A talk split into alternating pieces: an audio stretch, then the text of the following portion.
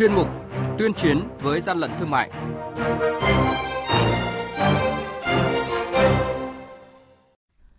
Thưa quý vị và các bạn, hưởng ứng Ngày Thế giới không thuốc lá và tuần lễ quốc gia không thuốc lá từ ngày 25 đến ngày 31 tháng 5, phòng chống tác hại của thuốc lá, các lực lượng chức năng đã triển khai cao điểm đấu tranh chống buôn bán, vận chuyển thuốc lá điếu nhập lậu, ngăn chặn kinh doanh thuốc lá giả. Đây là nội dung được phản ánh trong chuyên mục tuyên chiến với gian lận thương mại hôm nay. Mời quý vị và các bạn cùng nghe. Hàng nhái, hàng giả, hậu quả khôn lường.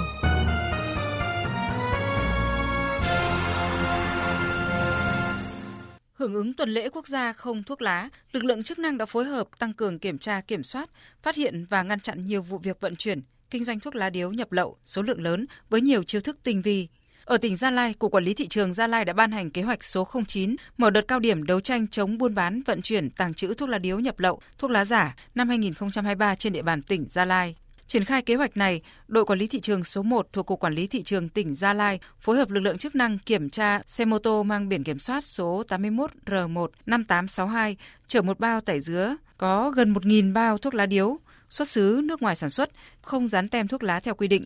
Qua đợt cao điểm này, lực lượng quản lý thị trường tỉnh Gia Lai tiếp tục tăng cường công tác quản lý địa bàn để triển khai có hiệu quả kế hoạch số 09 cho đến hết năm nay. Tại thành phố Hà Nội, mới đây, lực lượng chức năng phát hiện và thu giữ số lượng lớn thuốc lá điếu nhập lậu lớn nhất từ trước đến nay có giá trị ước tính khoảng 3 tỷ đồng. Tại thời điểm kiểm tra, toàn bộ số hàng này không có hóa đơn chứng từ chứng minh nguồn gốc.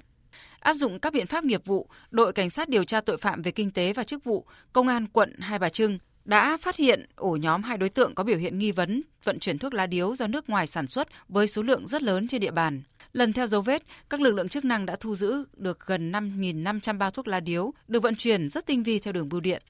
Những vụ việc vi phạm này cho thấy tính chất mức độ vận chuyển hàng hóa là thuốc lá điếu nhập lậu hết sức tinh vi. Đại úy Nguyễn Ngọc Ánh, đội cảnh sát điều tra tội phạm về kinh tế và chức vụ, Công an thành phố Hà Nội cho biết. Cây thuốc thì được để trong các thùng hàng đóng các loại nhãn mác khác không thể hiện để che giấu cái hành vi vận chuyển thuốc lá lậu rất khó phát hiện và các đối tượng vận chuyển thì thường với cái số lượng tương đối là lớn khoảng 500 đến 1.000 cây thuốc thì là vi phạm nghiêm trọng luật hình sự bởi vì trên 150 cây là khởi tố về tội buôn bán hàng cấm. Hưởng ứng tuần lễ quốc gia không thuốc lá, Cục Quản lý thị trường Hà Nội đã có văn bản chỉ đạo các đội quản lý thị trường phối hợp với lực lượng chức năng trên địa bàn tăng cường kiểm tra kiểm soát thị trường, thông qua công tác quản lý địa bàn, tăng cường việc phổ biến tuyên truyền pháp luật để nâng cao nhận thức của các thương nhân trong việc chấp hành các quy định của pháp luật về kinh doanh dịch vụ thương mại, góp phần bảo vệ quyền lợi người tiêu dùng. Ông Hoàng Đại Nghĩa, đội trưởng đội quản lý thị trường số 1 của quản lý thị trường thành phố Hà Nội nêu thực tế những khó khăn khi triển khai kiểm tra xử lý vi phạm đối với hoạt động vận chuyển kinh doanh thuốc lá điếu nhập lậu. Đối với mặt hàng nhập lậu nói chung và thuốc lá nói riêng, khi đã là nhập lậu thì đều ảnh hưởng đến quyền và lợi ích của quản lý nhà nước. Nhưng đặc biệt ngoài việc ảnh hưởng đến số thu, ảnh hưởng đến việc nộp thuế nhập khẩu thì quan trọng nhất là hàng rào kỹ thuật của chúng ta đã bị bãi bỏ, ảnh hưởng trực tiếp đến quyền lợi của người tiêu dùng có thể ảnh hưởng đến sức khỏe, ảnh hưởng đến những góc độ mà khi tiêu dùng cái mặt hàng nhập lậu đấy chúng ta không kiểm soát được thì sẽ ảnh hưởng rất nghiêm trọng. Do đó là trong quá trình đấu tranh xử lý theo pháp luật thì đối với những mặt hàng cấm kinh doanh, mặt hàng hạn chế kinh doanh và mặt hàng khuyến khích kinh doanh, do đó là chúng tôi trong quá trình xử lý đã phải vận dụng những chế tài để có tính xử lý. Nhưng như thế thì không phải là chặt chẽ mà cũng không thể là gọi là đáp ứng được cái yêu cầu đặt ra. Ông Vũ Văn Cường, Chủ tịch Hiệp hội Thuốc lá Việt Nam nêu vấn đề. Thời gian qua, dù đã có nhiều nỗ lực trong việc kiểm tra, kiểm soát, chống thuốc lá lậu, nhưng công tác này còn gặp nhiều khó khăn thách thức, đòi hỏi những giải pháp mạnh tay hơn từ các cơ quan chức năng. Hiệp hội kiến nghị Ban chỉ đạo 389 quốc gia, Tổng cục Quản lý thị trường, Cục Quản lý thị trường các địa phương, các lực lượng chức năng tăng cường gia quân, kiểm tra, bắt giữ, xử lý hệ thống bán lẻ thuốc lá lậu. Đặc biệt, hoạt động này nên được triển khai thường xuyên liên tục. Ông Vũ Văn Cường nêu ý kiến. Rất nhiều vụ án mà chúng ta phát hiện được thì không chứng minh được có dấu hiệu qua biên giới. Các cái vụ buôn lậu thuốc lá là không xét xử được. Như hiện nay hầu hết là ách tắc không xét xử được. Nó do sự thiếu nhất quán của hệ thống pháp luật của chúng ta cho nên cái tính chân đe nó giảm rất là nhiều.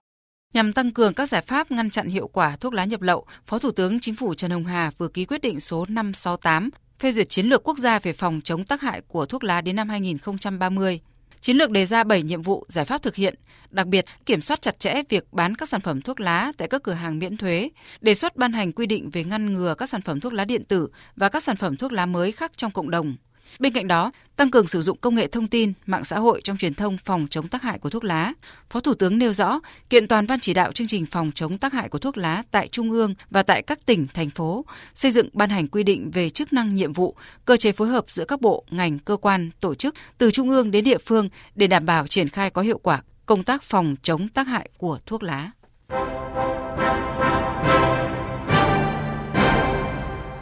Tay chống hàng gian, hàng giả, bảo vệ người tiêu dùng.